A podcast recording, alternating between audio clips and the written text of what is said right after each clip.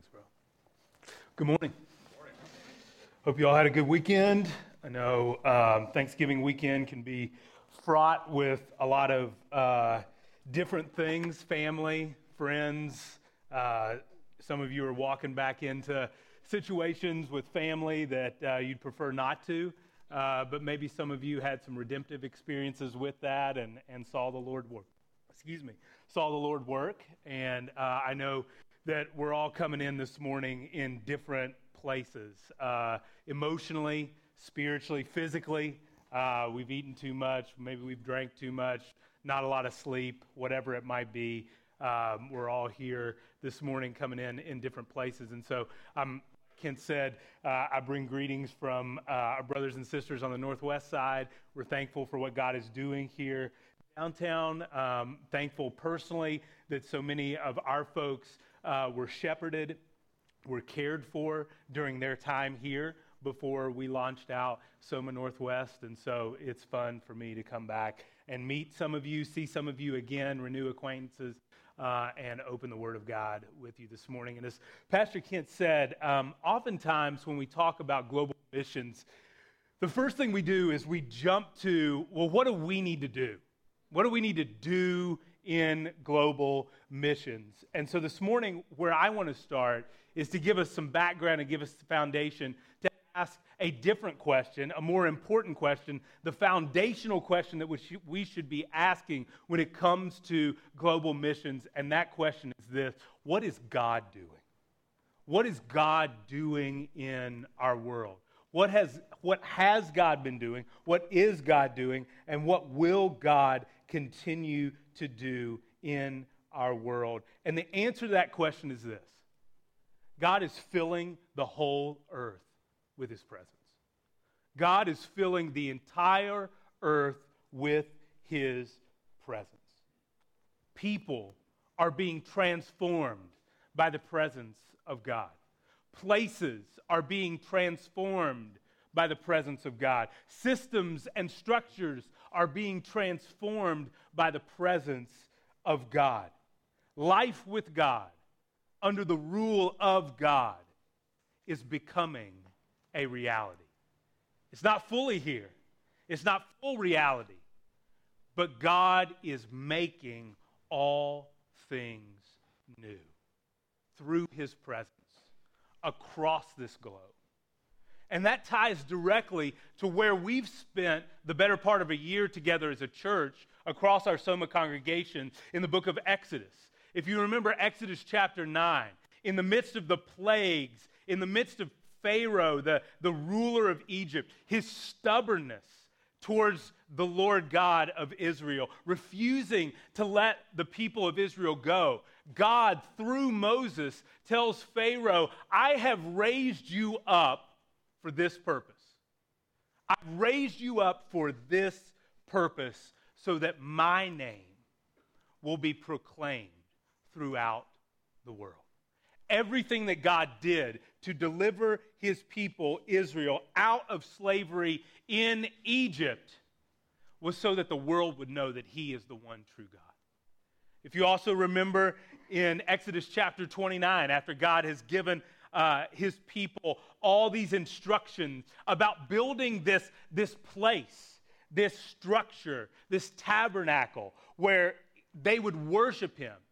He's given all these instructions about the priesthood and what these men, these Levites, would do to minister to him and to minister to the people on his behalf. He tells Moses, I will dwell among my people, and they shall know that I am God.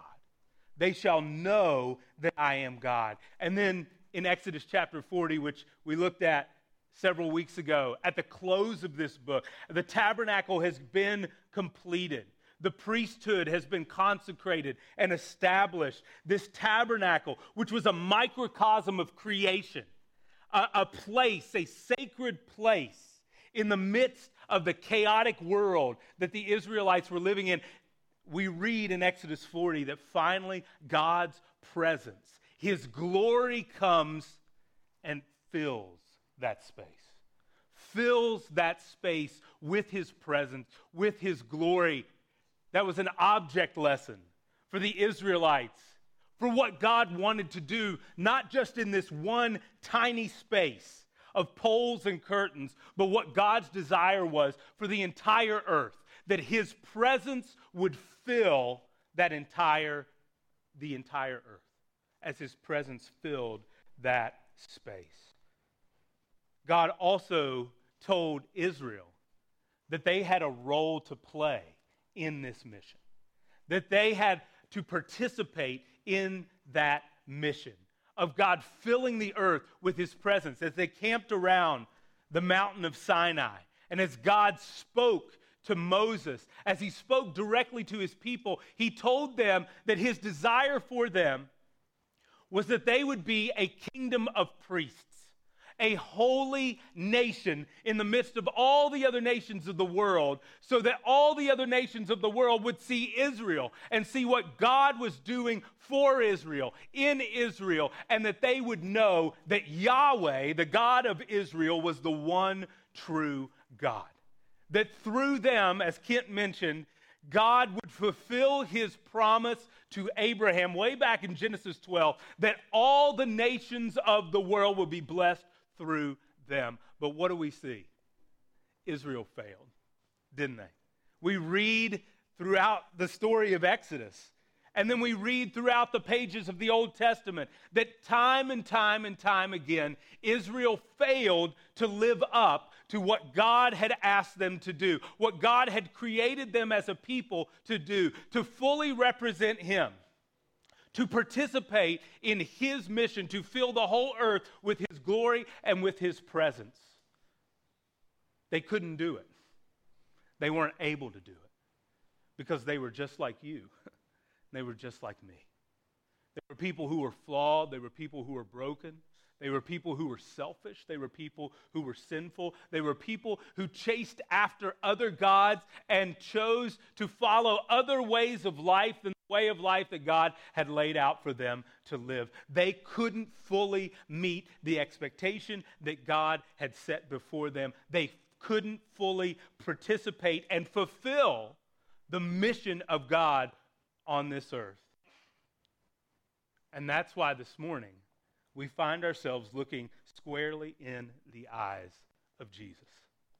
Shocker, you came to church, we're going to talk about Jesus. Jesus Christ. Jesus Christ. And so this morning, I want to answer two questions with you. The first, why did Jesus come? It's a pretty straightforward question, straightforward answer. Why did Jesus come? But the second question is where I want to spend most of our time. And it's a question that I don't think we ask enough. And that's the question how? How did Jesus come? So, why did Jesus come? How did Jesus come? And this ties in perfectly to this Advent season. The word Advent is taken from the Latin word which means to come, the coming of Jesus. Why did he come? How did he come? So, would you turn to John chapter 1 with me this morning?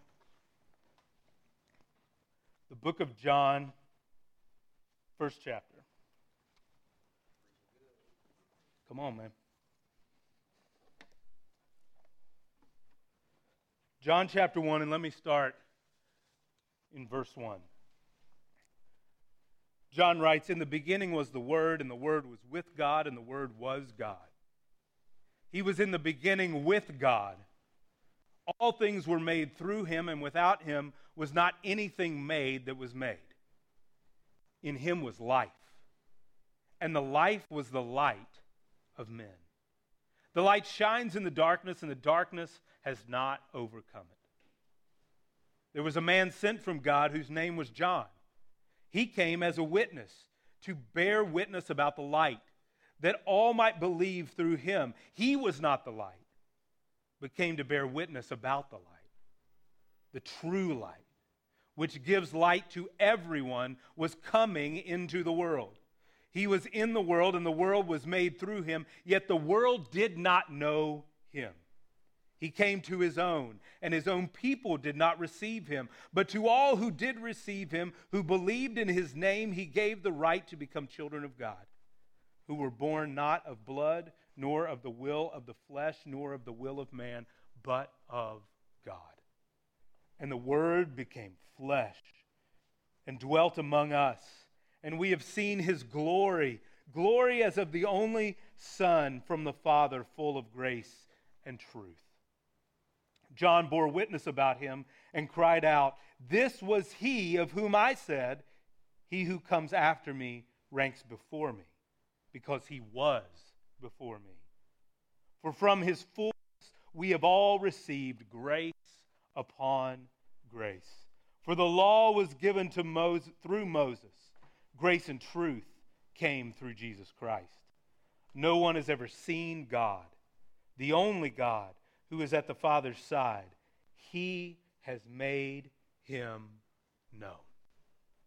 Why did Jesus come?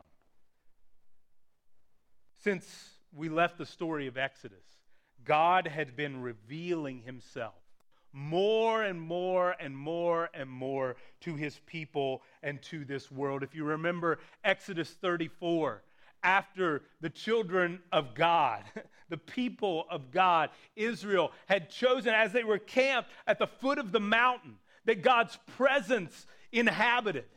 The cloud, the thunder, the lightning, they decided we don't want that. We want to build a cow of gold and we want to worship that.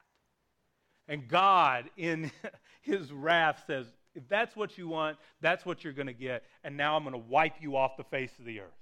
Moses intercedes on their behalf. And notice, he doesn't twist God's arm. He doesn't have to plead and plead and plead with God. He simply says, God, forgive us. And what does God do? God forgives. And the beautiful thing about that is that at that moment, God reveals more of himself to his people than he ever has before. And in Exodus 34, you remember God communicates, I am Yahweh, Yahweh, a God who has a name, a God who is merciful and gracious, a God who is slow to anger, a God who is abounding in steadfast love, a God who is faithful, a God who is just a God who is forgiving. And generation after generation after generation, God shows this, shows who He is in different ways, revealing what is really true to His people, what is reality, what is really real to His people. But what we see is one fundamental truth that stays the same is that there is still a separation between God and humanity. There is still a distance. There is still a bridge that they can't cross. Excuse me, that they can't ca- cross. They couldn't really know this God whom they were created to know. They couldn't really experience the full, whole person transformation that God desired them to experience. And that is why in Hebrews chapter 1, the writer of Hebrews writes that in various times and in various ways, God spoke to his people through the prophets. We see that throughout the Old Testament and into the New Testament. But the writer of Hebrews says, now he speaks through his son, Jesus Christ. And that's what John is getting at here in the first few verses of chapter 1 when he refers to Jesus Christ as the Word, God's revelation, God's truth, God's truth taking on creative form in an, in an active way, taking on a personal attribute in the, the form of Jesus Christ. And that word came, John says in verse 4, to bring light, to bring life through light. And what we know about light is that it invades the darkness. Where light is, darkness cannot be.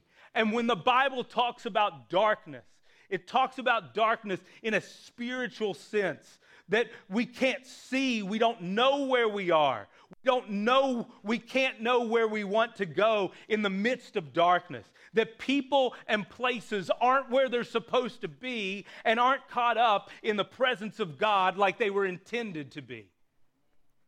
They're living in an unreality, in a distorted reality. That what we see as truth is not really truth. And John says that the word came as a light to show us what is true to show us the truth about God, to reveal what's true about us as human beings, to reveal what is true, really true about the world that we live in. And in verses 11 through 13, what John makes clear is that this light has come and there is no escaping the light.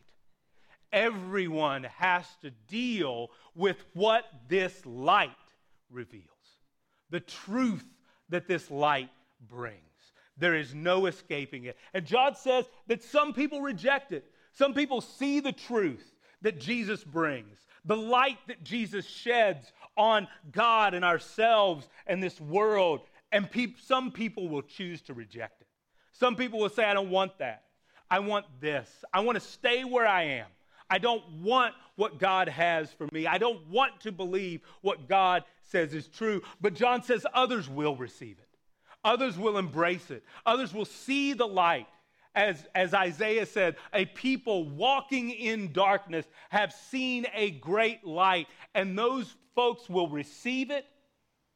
And John says, when we receive that light, when we receive the truth that is found in Jesus Christ, we are born into the family of God. No longer is there that separation between us and God. No longer is that there an inability to experience the full transformation that God desires us to experience through Jesus Christ. It is ours because we have become children of God, born not of blood, not of the will of the flesh or the will of man, but born of God. And in doing this, Jesus Christ reveals the glory of God to this world. In verse 14, the Word became flesh and dwelt among us, and we have seen his glory glory as of the only Son from the Father, full of grace and truth. What is God's mission? To fill this earth with the knowledge of Himself, to fill this earth with His presence. And John says that when we have seen the Word in flesh and blood, we have seen the presence of God we have seen what God is like. And that's why it's interesting in verse 18. He reminds us no one has ever seen God. No one has ever seen God, but when we see Jesus, when we are transformed by Jesus, when we encounter Jesus, we know what God is like. Jesus Christ in flesh and in blood is the physical manifestation of God. The mission of God is to fill the entire earth with his presence. Jesus came to do that work, to do that mission. And if you remember, before he died, in the garden, in John 17, as he prays to his Father, Jesus boldly declares, The work that you have given me to do, I've completed it. In Jesus Christ, the mission of God to fill the earth with his presence is fulfilled. Is fulfilled. It is finished. That is why Jesus came. But how did Jesus come? Notice it's not he appeared to be flesh. He looked like a human. John says, no, he became flesh and he dwelt among us. He became a human being. He became like us and he dwelt with us. In the Greek version of the Old Testament, that word dwelt is the same word translated tabernacle. He tabernacled among us. And what we see is that God's desire to dwell with his people is now fully realized in Jesus Christ. The presence of God is here, it is with us, and it is in us, those of us who have been born of God. Those of us who have been transformed by the Spirit of Jesus Christ, God's presence is here now And so, what does that mean? Where we go, God goes. God's presence is here, God's presence is filling the earth as men and women and boys and girls come into his family. The presence of God, the kingdom of God, life with God, under the rule of God is available now. Now. God's presence, walking and talking in the streets, in the houses, in the temple of Jerusalem. John writes, We have seen his glory, the glory of God in the man Jesus Christ. Jesus Christ became like humanity and lived in the world in order to accomplish God's mission in the world. Would you turn with me to Philippians, the letter, Paul's letter to the Philippians, chapter 2? Paul does an amazing job of explaining more and more what this is like.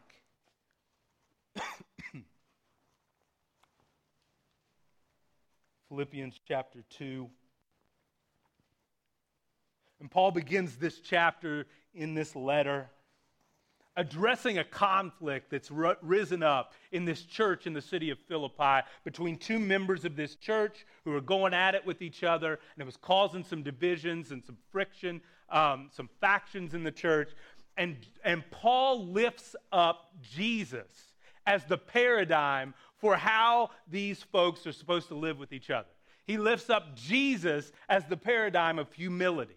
He lifts up Jesus as the paradigm for uh, considering others more important than ourselves. He lifts up Jesus as the paradigm for ca- looking out for others' best interests before we look out for our best interests. And what Paul says, starting here in verse 5, is this Have this mind among yourselves, which is yours in Christ Jesus, who, though he was in the form of God, did not count equality with God a thing to be grasped, but emptied himself by taking the form of a servant, being born in the likeness of men, and being found in human form, he humbled himself by becoming obedient to the point of death, even death on a cross. Therefore, God has highly exalted him and bestowed on him the name that is above every name, so that at the name of Jesus every knee should bow in heaven and on earth and under the earth, and every tongue confess that Jesus Christ is Lord to the glory of God the Father. What Paul is saying here is that look at Jesus because Jesus wasn't selfish. Jesus wasn't considered wasn't considering what's best for him before what was best for you. Jesus wasn't counting himself more significant in his life and his wants and his needs and his desires more important than yours. Jesus didn't grasp or cling to his rights as God. What Paul is not saying here is that Jesus gave up his equality with God, that, that Jesus stopped being God. What Paul is saying, that Jesus didn't use his equality with God to his advantage or exploit it for his own interests. That Jesus emptied himself of all selfishness, of all uh, uh, self serving motives, and he emptied himself and poured himself out in love for others. As N.T. Wright, Bishop of Durham, wrote, rather, the eternal Son of God, the one who became human in and as Jesus of Nazareth, regarded his equality with God as committing him to the course he took of becoming human of dying under the weight of the world's evil. This is what it meant to be equal with God. As you look at the incarnate Son of God dying on the cross, the most powerful thought you should think is this is the true meaning of who God is. He is the God of self giving love. Exodus 34. Yahweh, Yahweh, a God merciful and gracious, abounding in steadfast love and faithfulness. What God says is true about Him we see fully in Jesus Christ.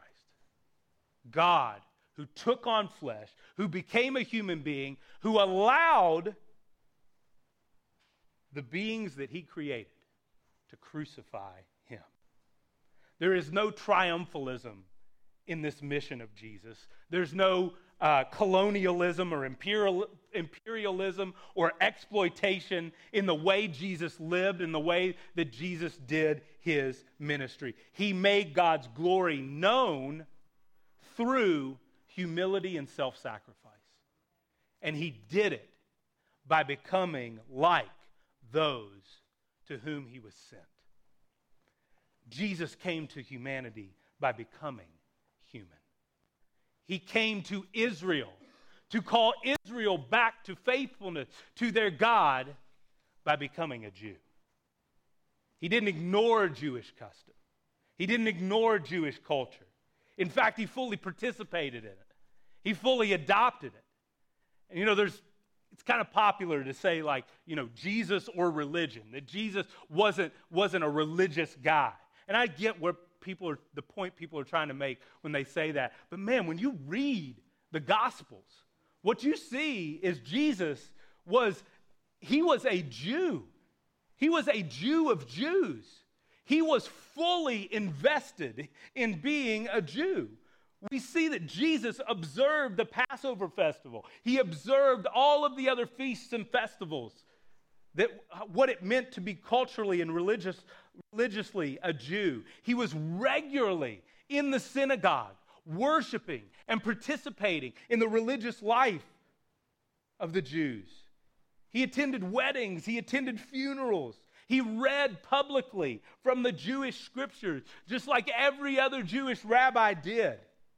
And in his penultimate teaching, the Sermon on the Mount, what we hear, what we read, is not Jesus throwing all of Jewish tradition and law and everything that God had handed down to his people in the Old Testament out the window. What we see instead is that Jesus affirms that and says that this is good, this is true, and this is really what God meant for you and for you in this life. And that's what John means in, in John chapter 1 when he says that Jesus came to his own people. Jesus was a, came as a Jew and came to his own people who were Jews. How did Jesus come? By making God's glory known in a way that people could see, in a way that people could hear and touch and understand in their context, in their culture, in their way of life. I want to close by asking one more question What does this mean for us? As we see how Jesus came, and as we see the way that he lived, his life, his ministry, what does this mean for us here today as Soma Church? As Pastor Kent said, as we look forward to participating in this mission of God around the world. What does this say to us? I want to give you two examples from my past. The first is from my high school days. I think I was a junior in high school. And um, we had a new student come to our school that year. His name was Samuel, and he was uh, from South Korea. And uh, I really jived with Samuel. Like we, he was super artistic. He was just a, a fun guy to be around. He liked sports. We, we had a really good time getting to know each other. But as I got to know him, I found out that before Samuel had been here, his family had been in Brazil. And they had come from South Korea to Brazil as missionaries. And they had lived in Brazil as a time as missionaries. And now they were in my hometown, a small rural hometown in Appalachia as missionaries. His parents had moved there, they had started a business there, they had sent their son to the public school there. And man, I got to tell you, this blew my categories. It completely blew my mind because I grew up in a church that was super involved in global and world, in world missions. We had this huge board out in the lobby of our church with all the pictures of the missionaries that we supported and that we were associated with. We had missionaries coming in monthly to our church giving updates and, and, and, and speaking about what they were doing and what they were a part, uh, uh, how they were a part of God's mission, where they were in the world. But the thing about that is, I looked at that board. That board was full of missionaries who were white Americans, which, were, which was great. There was nothing wrong with that. But here in my class, I had a guy who was my same age whose parents were missionaries. He was a missionary. They were from South Korea and they had showed up in a virtually all white town to live life there so that they could minister to people in this town. It's completely broadened my understanding of what God was doing in the world. That people from all over the globe from various cultures were participating in the mission of God by going to other people of different cultures and different ethnicities. You see, the mission of God isn't tied to one particular cultural identity. It's not a white American thing, it's not just an American thing. The mission of God, God's presence filling the entire earth doesn't require a certain cultural conformity. And it's really sad if you read the history of global missions in the Western church. What you will see is that there, time and time and time again, God's mission was intertwined and tangled up in colonialism, in democracy building, and in, in, in cultural conformity. Church, for us to participate in God's mission of filling the entire earth with His glory, with any level of fruitfulness, means that we have to go to people who are far off by being aware of our own cultural and ethnic biases. We have to be willing to live in ways that we normally wouldn't. We have to be willing to lay down our lives for the sake of others, as Jesus did. Let me give you another example. The summer before my senior year of college, I was uh, in Slovakia, of all places, in uh, Eastern Europe. I was on a mission trip with Campus Crusade for Christ. And it was a miserable summer. It was a miserable summer for me because I was fighting God. I was resisting God because I knew what God, I, I knew what God was revealing to me. I knew where He wanted me to go with my life, and, and I just I didn't want to have anything of it. But I also happened to be reading this book that summer, a biography of a man named Hudson Taylor, a book that was written by his son. Hudson Taylor was born in England to parents who were fascinated with the Far East, as it was called back in those days. And they prayed upon the birth of their son that God would use their son in his work to the people of China. And as Hudson became a teenager and God saved him, he spent the next few years preparing to do just that. He trained himself in medicine, he studied Mandarin, he immersed himself in the scriptures and in prayer. And in 1853, he sailed out of Liverpool, England, on his way to Shanghai, China. Shanghai in that day was a treaty port that was opened up by the Chinese after the first Opium War to foreigners. There was only a, a, a few ports where people outside of China could enter in and could live. And as Taylor arrived there and began to do ministry there, God put upon his heart that he wanted to take the gospel and he wanted to minister to people not just in this port city, but in the interior of China by traveling several hundred miles up the Yangtze River. But in this call and in this burden that he had, he knew that this would require a particular identification with the people. That he would have to live in a way that was different than he did in this commercial port city that was filled with lots of foreigners. And he came to the conclusion that to reach those in the interior of China, he would need to go all in. And his way of doing that was to adopt traditional Chinese dress. And you may not think, well, that's not a big deal. Like that seems to make sense. But listen to what his son wrote in this book uh, about this decision. He says, But the step was not as simple as it seemed. Because wearing Chinese dress in those days involved shaving the front part of the head and then letting the hair grow long in the back. No missionary or other foreigner ever conformed to such a custom. Hudson Taylor had been in China for a year and a half and realized the social ostracism such an action would involve. So, for a time, there was a struggle. Though he increasing, was increasingly convinced of the wisdom of the step from a higher point of view, it was access to the people he desired. You see, this was so foreign, but it was also forward thinking for his day.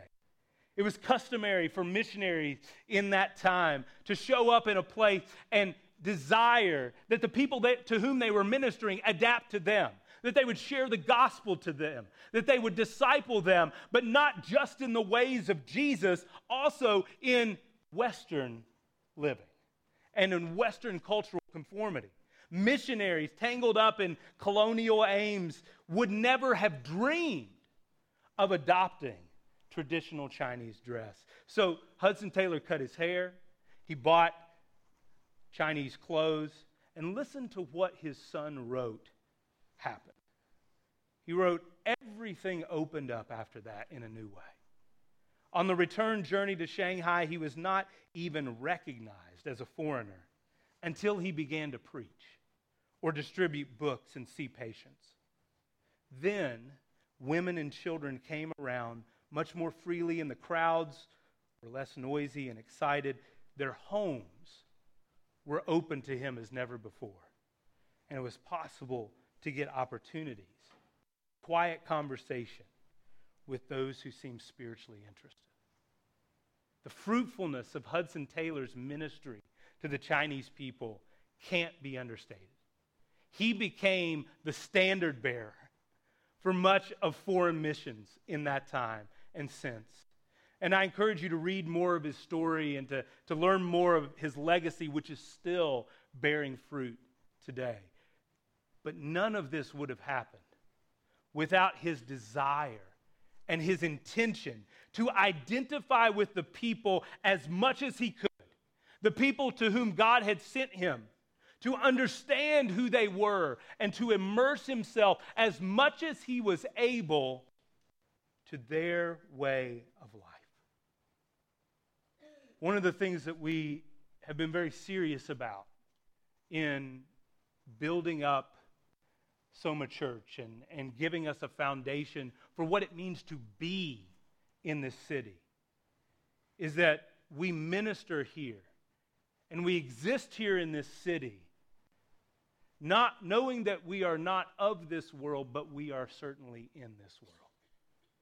That we live in real places, that we work in real places, that we play with real people in this city, that we are real people living alongside other real people who have a way of life, who have a culture, who have an understanding of what it means to be in their life in this city. And we do our best as a church and as individuals to understand who we are living around, to understand where God has placed us. And as we immerse ourselves in those places here, what it enables us to do is to love people where they're at. It enables us to re- meet real needs instead of made up needs. It enables us to communicate the good news of Jesus in a way that people can understand. It enables us to show real gospel hospitality to those who are looking for it, to those who need it. As a church and as individuals, as we think about participating in the mission of God, as God fills this entire earth with his glory, and we think about our role in that, we must commit to minister to people here the way we would minister to people far off. Because it's been said, we can't expect to do anything in another place that we aren't willing to do here first. And so, my encouragement to you as you think about what is my place in this? What, what is God calling me to do? Maybe God is calling me to pray. Well, certainly. There's no maybe about that. Maybe God is inviting me and calling me to give and to provide support. Maybe God is calling me to go to a far off place. When we think about our policies, when we think about sending people, when we think about supporting people and partnering with people in other places around the world. When we think about praying people, it all praying for people and the work of God, it all starts with laying down our own preferences. It starts with what makes us comfortable, laying that down so that people from every tribe, every tongue, every nation can know who God is because they know us. We are infants in this journey. We are just getting started here. But I want to encourage us that a place that we can start is right out here. And our commitment to ministering to this neighborhood, to the real people who live here, addressing the real needs that are here, speaking the real language that's spoken here will move us in a direction where we can be confident that as the Spirit of God moves us to go far away, that we will be able to do so with much greater fruitfulness because we've practiced it here. We've done it here. We've been involved with it here. We've given our lives to it here. One of my favorite songs to sing during this time of year is the hymn, O come, O come, Emmanuel. And the last verse that we often sing, we sing, O come, desire of nations, bind all peoples in one heart and mind. Bid envy, strife, and quarrels cease, and fill the earth with heaven's peace. Rejoice rejoice. Emmanuel, God with us.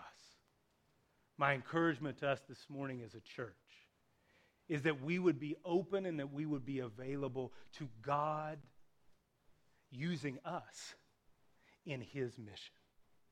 And that we wouldn't let things that make us comfortable, identities that we hold on to, and, and cultural preferences that we have prohibit us from God making his name great throughout this world. That when people see us, they know what God is like.